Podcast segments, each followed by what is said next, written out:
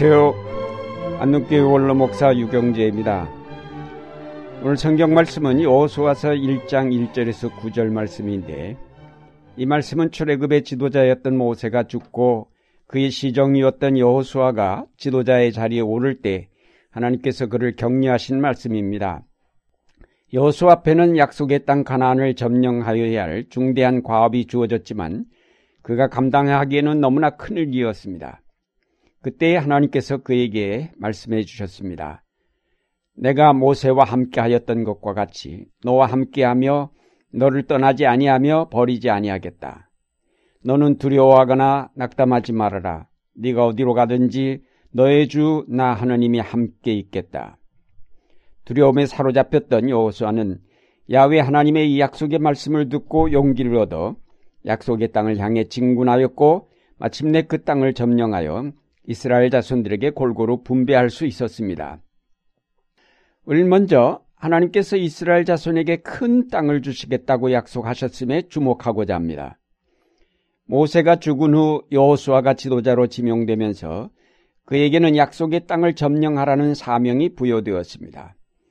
출애굽이 모세에게 너무나 엄청난 사명이었다면 여호수아에게 주어진 사명도 너무나 감당하기 어려운 과제였습니다. 특히 하나님이 주시겠다고 한 약속의 땅은 지금의 레바논과 시리아, 요르단 영토 전체를 포함하는 대단히 넓은 땅이었습니다. 실제로 여호수아가 점령한 땅은 팔레스타인과 요단 동쪽 일부에 불과하였습니다. 하나님이 주시겠다고 한 땅의 지극히 작은 부분만을 얻었을 뿐입니다. 이와 같이 하나님이 우리에게 주시려는 것은 우리가 기대하는 것보다 크고 풍성한 은총의 세계입니다. 하나님이 우리에게 주시려는 은총의 세계는 무한한 능력이요, 무한한 기쁨이요, 무한한 사랑이며 무한한 자유입니다. 하나님은 그 세계로 오라고 우리를 부르십니다. 하나님은 우리가 구하는 것이나 생각하는 것 이상으로 더욱 넘치게 하여 주시는 분입니다.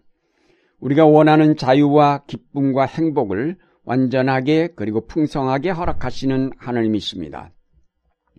문제는 우리가 그것을 바라보며 나아갈 믿음과 용기가 부족하다는 점입니다.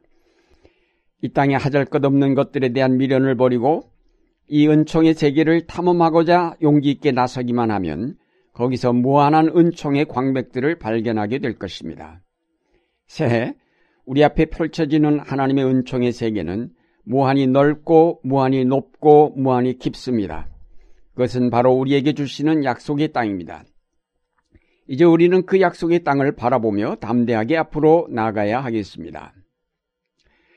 둘째로 하나님께서 여호수아에게 큰 비전을 주시면서 두려워하지 말라고 격려하셨습니다. 내가 너에게 굳세고 용감하라고 명하지 않았느냐? 너는 두려워하거나 낙담하지 말아라.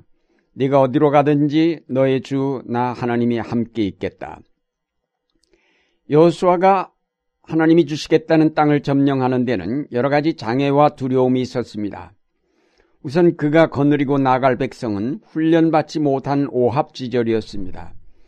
그런데다 그들이 점령해야 할 땅의 성들은 크고 든든하며 거기에 사는 백성은 거인들이었습니다.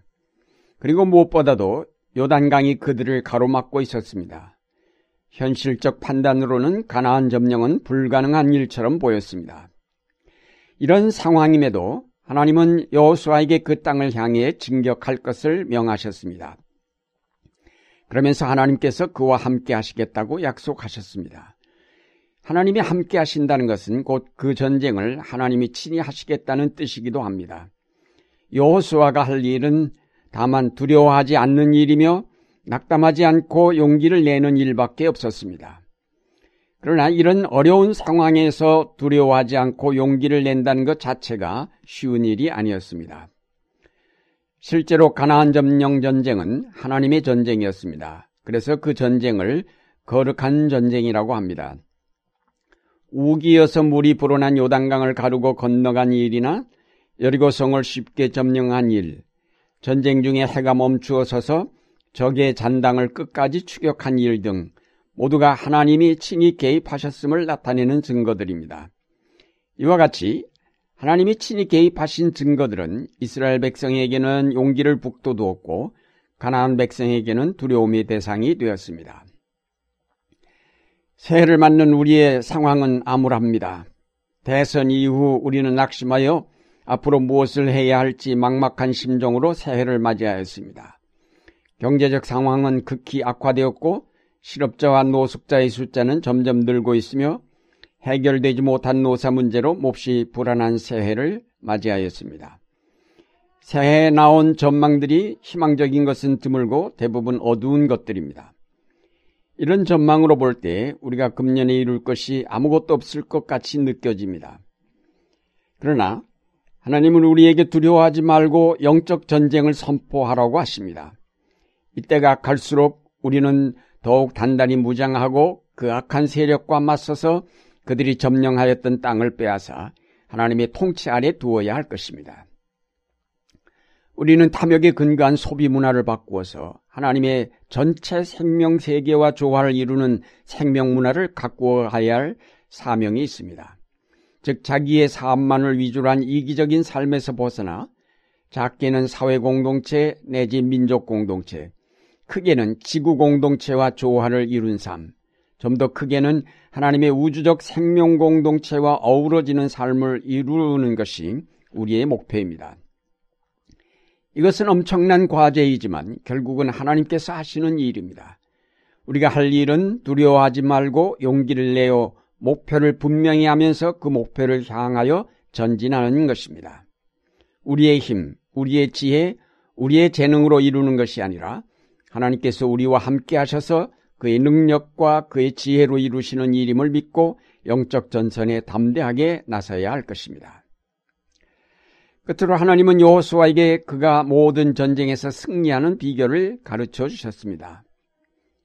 이 율법책의 말씀을 늘 읽고 밤낮으로 그것을 공부하여 이 율법책에 쓰여진 대로 모든 것을 성심껏 실천하여라. 그리하면 네가 가는 길이 순조로울 것이며 네가 성공할 것이다. 승리하는 비결은 하나님의 말씀대로 성실하게 행하라는 것입니다. 말씀을 실천한다는 것은 하나님을 사랑함으로 우상을 멀리하는 일이며 이웃을 사랑함으로 공동체의 삶을 이룩하는 것입니다.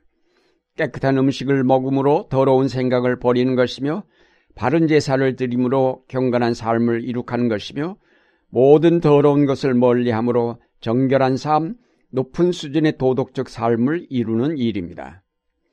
이스라엘이 율법대로 행하여 거룩한 백성으로 거듭날 때 하나님이 그들과 함께 하시어 거룩한 전쟁을 통해 승리를 가져다 주신다는 것입니다.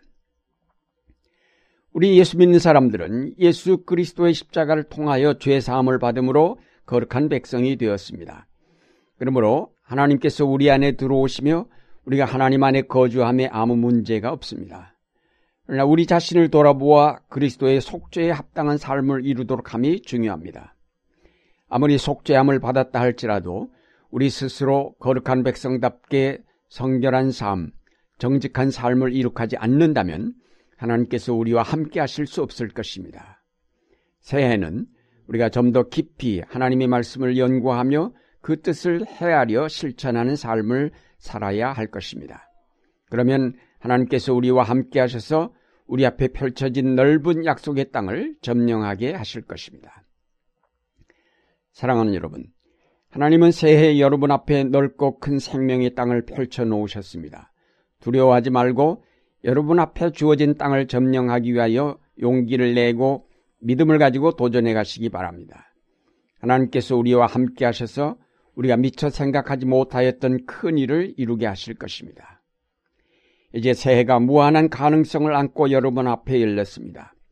묵은 해의 실패와 좌절과 고통을 모두 떨쳐버리고 다시 새로운 마음으로 하나님과 함께 이 해를 출발하신다면 분명 2013년에 기대하지 못했던 새로운 역사가 이루어질 것입니다. 낙담하였던 요소와에게 함께 하신 하나님이 새해 여러분과 함께 하시기를 기원합니다.